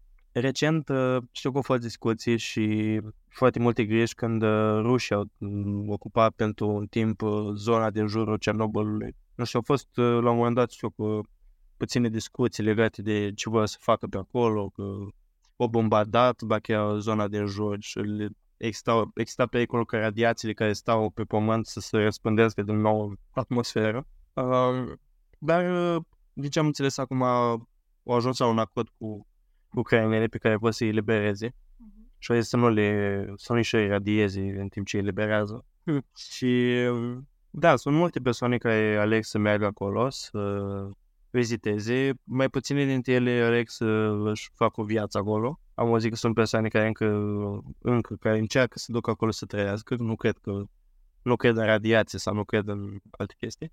Sincer, fără un uh, hazmat, uh, un uh, costum de ala de protecție masiv, nu vă recomand. Dacă aveți gigant. Sper că nu aveți gigant. Și da, cam asta este o scurtă istorie a unui a unei ere de mușamalizare care încă continuă și în ziua de astăzi. Legat de călătorii pasionați de locuri bântuite sau mai știu eu, senzații extreme. Da, mai sunt câteva, câteva filmulețe pe YouTube, mai văzusem de la niște tinerei care cred că sunt mai mari decât viața și care au mers să verifice acolo care e situația, își luaseră ei tare mare echipament de detectare a radiației. De pe Alibaba. Efectiv, da, sau de detectarea fantomelor, să mai știu eu ce au făcut ei prostii pe acolo. Da, auzisem și eu chestia asta că e safe să vizitezi, doar să nu te apropii foarte mult de centrală. Dar, din nou, oricât de safe ar fi, încă radiațiile există acolo și nu se știe. Dar unde mai că radiații, că nu se văd.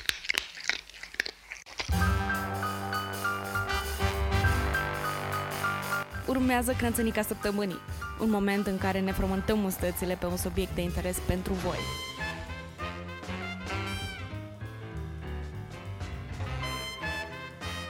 Dar puțin acestea fiind spuse, este momentul pentru a alege din borcanul cu crânțănici, una care să ne sature pe acest episod.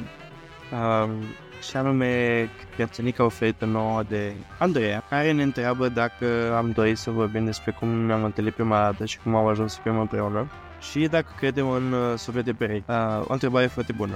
Mai multe întrebări foarte bune. Uh, pentru că îi mulțumim. Nu știu, am mai avut un episod în care am făcut acel Q&A în care probabil am discutat cum ne-am întâlnit. Uh, dar dacă nu am făcut-o, uh, este momentul.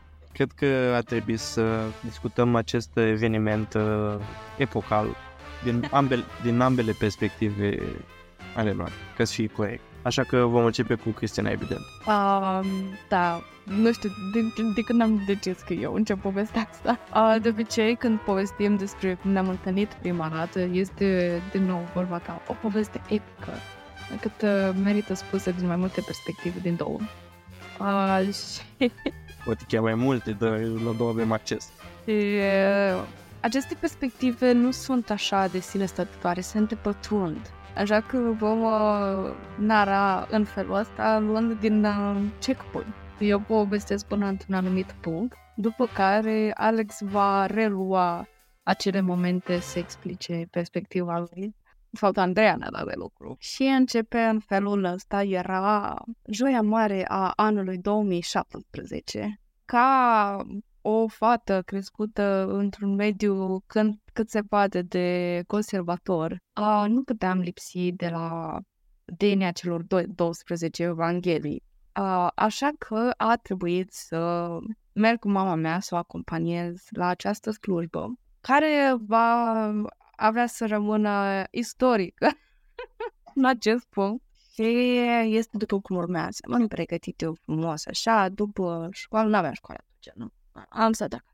Și seara venise mama la serviciu, uh, m-am îmbrăcat și am mers la biserică. Biserica tixită de oameni.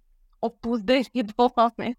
Uh, care desigur așteptau să se uh, facă aerul, pentru că joi se trece sub aer, cred.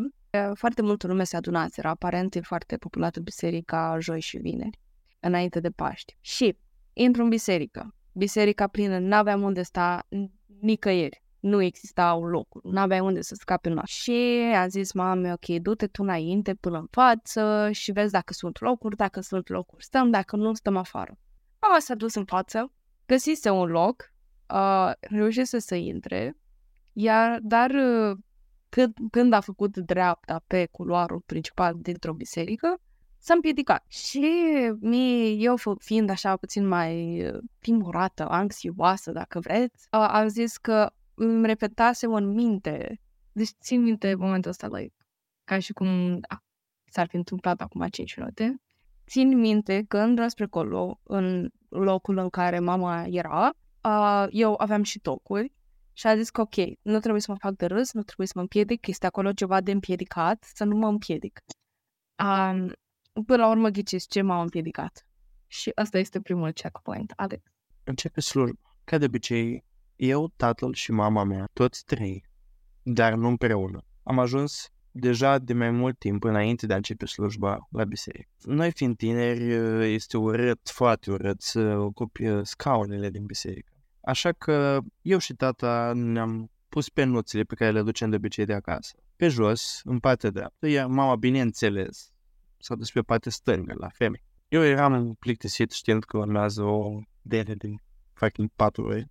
Stăteam cu orice ocazie, prindeam în genunchi, când puteam, adică în timpul Evangheliilor, celor 12, așa cum le spune și numele. Dar în afara Evangheliilor trebuia să stau în picioare, pentru că totul meu jos stătea în picioare și era presiune socială și era și...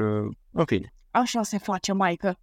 Exact. Când observ la un moment dat că, că la jumătate slujbei, nu, de fapt, când observ la un moment dat că în dreapta mea apare două persoane de sex feminin, lucru foarte neobișnuit, pentru că, după cum știți, persoanele de sex feminin stau în partea stângă a bisericii, nu în partea dreaptă cu bărbați. Uh, eu am avut o problemă cu asta și nici nimeni nu cred că avut.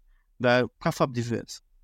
Ca idee. Ca idee. Apoi, uh, știți, pe la jumatea slujbei să iese cu aerul prin biserică, să fac tot felul de chestii ca apoi lumea să se închine, să treacă pe sub aer și să se întoarcă la locul ei unde continuă slujba. Ei bine, s-a întâmplat asta. Iar în momentul în care, da, noi bărbații am dus, bineînțeles, primii și ne-am așezat înapoi în fața, în spatele pernuțelor, în picioare. Iar apoi uh, au venit uh, cele două ființe de sex uh, feminin, ce anume o mamă cu fata ei, destul de frumoasă fata. Au observat așa de despre biserică, unde în care am mai fost tăiut acolo. O văd pe mama acesteia cum pășește peste pernuța mea și a tatei. Dar uh, persoana de sex feminin mai tânără, cea frumoasă, um, nu este la fel de agilă ca mama ei sau atât de perceptivă la obiectele din jur. Așa că decide să sare într-adevăr peste pernuța tatei. Dar ceea ce nu știe ea este că mai este o persoană, mai este o pernuță după pernuța tatei. Și mi-o din plin undeva mai încolo. Uh, nici măcar nu observ acest lucru prima dată. Eu de altfel nu țin minte cât am șutat uh, permuța. Uh, tata meu prinde cu piciorul, o dă mai spre mine și cred că mama ta a observat și a schimbat cu un reset cu tata. În schimb, după aceea, mai treci tu odată pe partea cealaltă, nu știu ce mers să faci, să te mai închini odată, habar nu. Dar ideea este că uh, ai mai trecut uh, încă o dată peste pernuță și e dat din nou cu șut. În care, în momentul în care Cristina putea spune că am avut o privire uh, îmbufunată și urăcioasă. Dar, de fapt, nu era. Era mai mult un rânjet amuzat, am vrut să fie. Probabil că a fost oarecum uh, mai puțin amuzat decât mi-aș fi dorit, o grimasă, dar din perspectiva minții mele am vrut să fiu un rânjet amuzat, pentru că mi s-a putut amuzant cu monime de două ori, peste aceeași pernuță. Uh, și n-am, uitându-mă la ea, eu nu sunt confrontațional de ce, deci probabil aș fi fost de treabă. Dar Cristina a perceput asta ca pe un uh, pe față, ca pe o față urăcioasă și arogantă. Not me, but na. Uh, și bineînțeles că uh, slujba a continuat uh, cuvios și frumos până la finalul ei, când ne-am îndreptat toți la casele noastre. Mai întâi, ca să povestesc și eu din perspectiva mea. Când avem mai mult peste checkpoint? Da. Ok. Uh, preiau din nou aici microfonul pentru a povesti din nou perspectiva mea. Și am rămas atunci când am intrat în biserică, m-am a găsit acel loc unde să putem sta. Pare în singurul loc liber și da, am stat pe dreapta. Ce abominație! Uh, în loc să stăm pe stânga. Pentru cine nu știe, o rânduire a bisericii ortodoxe române, uh, femeile teoretic ar trebui să stea în stânga și bărbații în dreapta și bubuțele se uită foarte urât la tine dacă cumva îndrăznești tu, ca femeie, să stai în dreapta. Deci, uh, da, asta s-a întâmplat. E, da, mama se împiedicase de pernuță, după care am venit eu și desigur că m-am împiedicat. Și eu de pernuță am stat în, uh, în rușine, pentru că, again, presiunea pe care o simt femeile sau fetele sau persoane care poartă în general tocuri uh, atunci când poartă tocuri este să nu se împiedice, să nu pară că sunt wobbly, că nu sunt uh, stabile pe tocuri, deși stau pe literalmente un băț. În fine, și în timp ce mă necam în rușinea mea, s-a produs tot acea, acel ritual în care, în fine, să agață crucea lui Hristos de candelabru într-un simbol al răstignirii și se pune în fața altarului acea mare masă pe care oamenii trebuie să o parcurgă pe dedesubt. Um, în fine, s-au dus toate persoanele, s-au bulmăcit să prindă primele, prima trecere pe sub aer și când s-a mai eliberat, mama mi-a făcut semn că poate mergem la ea acum, deși eu voiam să merg la finalul slujbei când chiar nimeni nu este, dar eu, plecând capul și fiind foarte submisivă mamei, am mers atunci să ne închinăm. Uh, după ce am trecut noi de, de trei ori cum se trece, am revenit la loc. Și desigur, știam că există un obstacol de care m-aș putea împiedica pe tot parcursul uh, de la aer până la locul înapoi al nostru le-am zis, vezi să nu te împiedici, vezi să nu te împiedici. Literally, asta era singurul meu gând. Um, și desigur că mama nu s-a împiedicat, dar m-am împiedicat eu. Uh, nu știu acum în ce mod am șutat acel, acel pernuță, unde am, am trimis-o, uh, ce s-a întâmplat cu ea, doar că mă pânecam și mai adânc în rușinea unei mici fetițe uh, care poartă tocuri. Și da, cred că erau stileturi niște stileturi mai scurte, dar nonetheless erau foarte instabile. Am stat două minute, iar partea delicioasă a urmat când a venit o babă uh, care avea scaun, deci nu ai voie să stai în dreapta ca femeie dacă uh, așa, decât dacă ai scaun acolo. În fine, și venise această babă să se așa, așeze la scaunul dânsei și între timp, când uh, a făcut drea- stânga în, în drumul preloc, um, s-a împiedicat destul de tare și ea de pernuța lui Alex. Deci e o pernuță buclucașă, am putea spune. În acest moment, eu și mama am observat că nu am fost singura împiedicată sau singurele împiedicate din acea biserică. Am, am schimbat un surâs m-am uitat în stânga și l-am văzut pe el și din nou, el cred că a vrut să schițeze un surâs amuzat, probabil. Dar, clar, în acel moment am interpretat-o ca o privire urăcioasă, efectiv o privire urăcioasă, mustratoare uh, în acest punct și uh, n-am mai făcut contact vizual cu el în, uh, în acea zi. Țin minte că maica mea îi, uh, i-a zâmbit sau l-a salutat la un moment dat, dar pur și simplu nu mi-am întors privirea. N-am mai, n-am mai vrut să mai fac un vizual cu el. Desigur că noi între timp, adică ne cunoșteam din privire, în sensul în care frecventam aceeași biserică duminică de duminică la sărbători. Um, nu știu exact cât de mult de cât de mult timp mă cunoștea Alex, nu cred că vorbim vreodată despre asta, dar, să sincer, dacă ar fi să pun un time frame ar fi de un an, un an jumate, îl vedeam pe la biserică și ce să faci când ești la biserică, te uiți în singurătatea la oameni și eventual te mai uiți la ce persoane mai sunt. Așa că cred că știam toate persoanele care uh, veneau destul de des la biserică, inclusiv și Alex îl cunoșteam destul de, de bine. Am fost, uh, ba nu, vineri nu am fost la biserică, pentru că mama scăpase destul de târziu de la serviciu, foarte multe treburi prin oraș și ajunsesem, cred că pe la finalul slujbei, că trebuia să înconjurăm biserica sau whatever să mai facem marța. Uh, vinerea la uh, Vinerea Mare, mergem înainte cu câteva zile, în a treia zi de Paști, uh, mama plecase la serviciu, eu când mama era la serviciu îi spuneam că mă duc la biserică, dar nu mă duceam de fapt, pentru că n-aveam chef. Și a zis că, băi, mă mustra conștiința alea, adică, uh, na, e totuși Paștele, hai să merg. Și nu știu cum, întâmplăcat, am, m-am îmbrăcat și m-am dus la biserică, uh, biserica goală, it's the best. Sincer, era goală și răcuroasă și acolo este făt frumos, cu pernuță. Am mers și vine la biserică, tot nimic. Am mers și sâmbătă să duc aer înăuntru, habar n-am, ceva insight la biserică. Nu mă așteptam să o găsesc. Duminică, din păcate, trebuie să merg cu părinții la altă biserică, la mănăstire. Din păcate, nu am putut să vă întâlnesc pe frumoasa care mi-a dat cu șutul în penuț. Așa că am decis să merg a doua zi, după polemici cu părinții, singur la această biserică la care ne-am pentru a încerca să o găsesc. Lucru care nu s-a întâmplat, pentru că nu era acolo. Lucru de care am fost destul de dezamăgit. Totuși, na, pot să fiu de acord că n-am fost eu în prima zi și că na, poate să o plictise să aștept. În schimb, am încercat, am încercat și am reușit să vin și la treia zi de Paște. Efectiv, a treia zi cu noroc și, într-adevăr, după puține emoții, apare și frumoasa care vă dărmat pe nuț. Trece slujba, biserica cu puțină lume, ca în a zi de Paște, iar la sfârșit uh,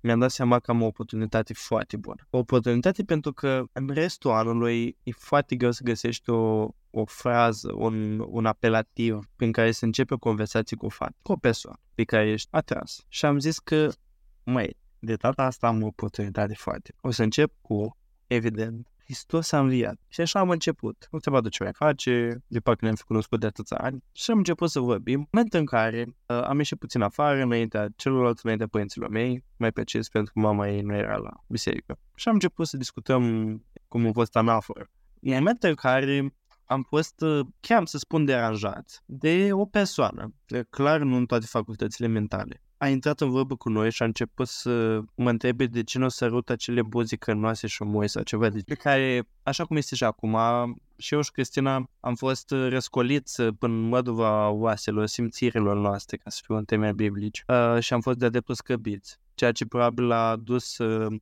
discuția noastră cu două veacuri înapoi. Dar, uh, în fine, Uh, Mind you, această persoană era o persoană bisericească în sensul în care cânta la strană. Adică el ținea slujba. Da, da, mind you, era o persoană care de obicei își lua medicamentele și acum nu și le mai lua. De ceva timp. Dar uh, începem noi să mergem spre casă și aflu că casa este foarte aproape de casa mea și decid să o conduc până acasă. Nu că n-aș fi condus-o dacă a fost și mai departe de casa mea. N-a fost nicio problemă. Ai fost și mai bine, chiar. Poate aș fi apucat să fac rost de numele de familie, numărul de telefon sau orice detaliu prin care aș putea o contacta după. Dar, după cum mă deja ați intuit, ne-am adâncit în discuții despre că e la liceu, ceea ce m-a uimit, că nu părea nu părea, nu părea suficient de tânăr, părea o fată de facultate, cum am și eu. Am, am discutat despre cum e la liceu, la ce liceu e, eu am discutat, i-am spus că sunt la facultate, ceea ce probabil părea un copil de 5 ani, nu de facultate. Dar ajungem în fața blocului la ea și pa, pa. Eu după aia, ca prost, după ce au urcat în sus, îmi dau seama ca prostă că știu doar că o cheamă Cristina. Efectiv știu doar că o cheamă Cristina și că a fost la nu știu ce școală din Suceava. Vă dați seama că după această zi eu am plecat înapoi la Iași să termina vacanța, dar acolo am continuat zi de zi să caut pe rețele de socializare fete pe care să le cheme Cristina și să fie de la școala aia din Suceava. Efectiv mi-a luat cred că vreo două săptămâni de căutări uh, efervescente, ca să spun. Uh, eu și încă alte două prieteni de mele. Ca într-un final, tot eu să găsesc persoană în cauză. Moment în care am apelat-o prin intermediul uh, platformei Facebook și am stabilit o întâlnire. Și așa ne-am cunoscut. Mă cred că mă întorc eu puțin. Am ajuns la biserică, îl văd pe făt frumos cu pernuț acolo. Acum, da, îl vedeam pentru că îl cunoșteam, dar nu eram neapărat interesată în el, în sensul în care, ok, s-a uitat urât uh, cu o zi înainte la mine atunci, uh, în fine, whatever. Uh, și nu i-am dat foarte multă importanță, ba chiar la finalul slujbei când uh, trebuia să mergem în față să uh, luăm anaforă, m-am așezat printre ultimele persoane tocmai ca să plece el înaintea mea și să nu trebuiască să interacționez cu el. Iar după aia, uh, de obicei nu fac asta, dar am făcut și un turneu pe la toate icoanele din biserică, tocmai ca să alungesc așteptarea. Că vedeam că nu mai pleacă și am zis, pe cine aștepți, măi, că sunt ultima rămas aici? Du-te acasă! În fine, și după ce am terminat uh, acest turneu, de care mai nu sunt mândră, uh, mă lovește cu Hristos Sami. Uh, și, da, un răspuns, un răspuns scurt și la obiect. Uh, și după aia, da, am început o discuție, am ieșit afară, e inevitabil și apare acest, acest personaj, Florin, cred că îl cheamă, oh my god, Florin, care într-adevăr uh, avea probleme cu sănătatea mentală destul de grave, avea reacții uh, violente uneori, uh, făcea parte din același cartier în care stăteam eu și mă mai vedea pe stradă, se lua de mine, dar era din cauza că, na, era bolnav, chiar avea probleme și uh, trebuia să ia medicații și la un moment dat mi se pare că l-a trimis la un institut, cred că pe sponsorizat de biserică sau ceva de genul. Dar în fine, în perioada aia, cred că vorba lui Alex era între medicații uh, și era ciudat că se afla acolo pentru că nu-l mai văzusem de mult după, după o perioadă și ieșise afară și a început vorba lui Alex să fac aluzii diverse către mine. Uh, în momentul ăla, normal că m-am simțit foarte speriată uh, și vulnerabilă și a fost reconfortant faptul că erai acolo și că te-am țin minte că te-am folosit ca un pic ca un scut. Excităm din uh, acea interacțiune și partea nasoală e că, ok, realizasem în punctul ăla că băiatul ăsta e interesat de mine și că vrea să vorbim și a adus în discuție o persoană cu care foarte multă lume din biserică credea că sunt împreună. O să-i spunem Arlechin, pentru că are un nume foarte asemănător cu cuvântul arlechin și eu început să, să-mi vorbească, a, și cu arlechinul te mai vezi tu cu arlechinul, nu e așa? Că aia, că știu că voi doi mergeați și nu știu ce, which was not true, pentru că, din nou, da, mă vedeam cu persoana aia, dar nu mergeam în niciun loc. Nici ca să fie cât mai scozi ca să nu fiu văzută cu persoana aia. Dar ideea e că pe loc habar n-am despre cine vorbea și mai târziu am fost foarte embarrassed că uh, vorbeam despre acea persoană uh, și să nu fi crezut el că, vai, că sunt într-o relație și whatever. În fine, cu un pic o informație de backstory, Michael mea a încercat într-adevăr să uh, mă combine cu acest uh, Arlechin, uh, dar este o poveste pentru altă dată. În fine, după ce am scăpat de Florin, am mers înspre casă, uh, pe drum, discuții uh, discutative, ce faci, cum ești, cum e școala, ești la facultate, ce tare. Eu pe vremea aia aveam să dau la medicină, vă dați seama că faptul că era la, și el la medicină a fost așa un punct de fascinație, iar eu chiar în următorul weekend trebuia să merg la Târgu Mureș să dau uh, un examen de simulare.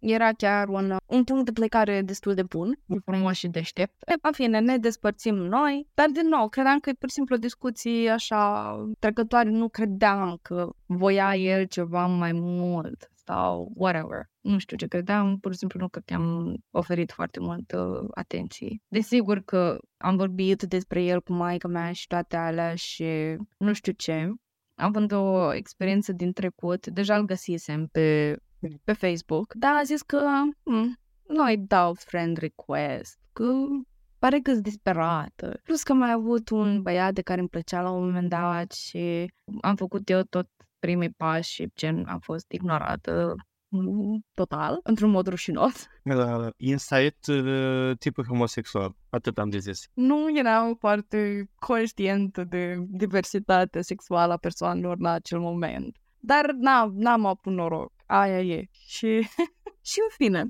având această experiență în uh, portofoliu, am zis că e, nu-i dau eu prima friend request. Dacă îi interesează, o să-mi ceară numele și o să-i dau eu uh, numele de pe Facebook atunci, dar nu mă aflu eu întreabă doar așa să mă aflu. Și uh, asta a fost uh, experiența mea. Mai târziu țin minte că uh, venisem de la liceu, ajunsesem acasă foarte posită, m-am pus la un somn, când m-am trezit, m-am trezit cu o notificare de friend request de la Alex. Atunci din nou am, întreb, am început dezbaterile interne, ar trebui să-i dau un mesaj, dar nu vreau să fiu disperată, dar uh, vreau să las, nu știu ce și toate alea. Și nu am mai trimis mesaj prima Deși din nou trecusem prin foarte multe episoade în care vreau să îi dau mesaj.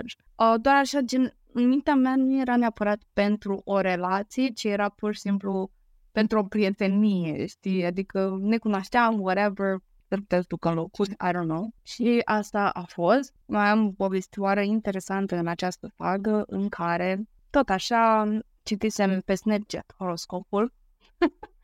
e cel mai bun horoscop ever. Nu mai știu exact de la ce publicație era, mi-a plăcea să știu. Și văzusem la un moment dat era un horoscop care se mai adeverise el în trecut. În aceeași zi dimineața, a, pe la azi am citit uh, acel uh, uh, mesaj de uh, zodiac în care spunea că vei fi în curând contactată de cineva important sau ceva de genul și o să stabiliți o conexiune împreună sau ceva de genul, era în engleză, aș parafrazez. Cred că dacă mă chinui să găsesc acel. Pentru că m-am dus după înapoi și am făcut screenshot după ce în această seară mesaj ce faci și restul a fost istorie. Iată că ora mesei a venit și stomacelele au venit, așa că încheiem aici uh, acest episod și ca de obicei vă așteptăm atât în, uh, pe Instagram la tine.și.zici DM-uri sau un comentariu la bătăile noastre, cât și în secțiunea de sugestii a fiecare episod în parte, în care puteți propune, după cum a propus și Andreea pentru episodul de azi, subiecte despre care să discutăm în uh, Canțănica săptămâni. Sau, dacă e să fim onești cu noi, Canțănica vis săptămânală. Încercăm, ok? Încercăm. Deci trebuie. Așa că vă așteptăm cu cărțile și cine știe, mai mult ca sigur uh, vom ajunge și la cărținica voastră. De altfel, și subiectul dezastrului de la Chernobyl a fost sugerat și de unul dintre voi, tot într-o cărțănică săptămânii, și anume de Denisa, că îi mulțumim și vom aborda și probabil și alte subiecte de pe ei, de cânțănit. Mulțumim uh, pe această cale. Și cu ea și cu restul ne auzim la următorul episod din nou. Chime Psicica. Bye! Da, da!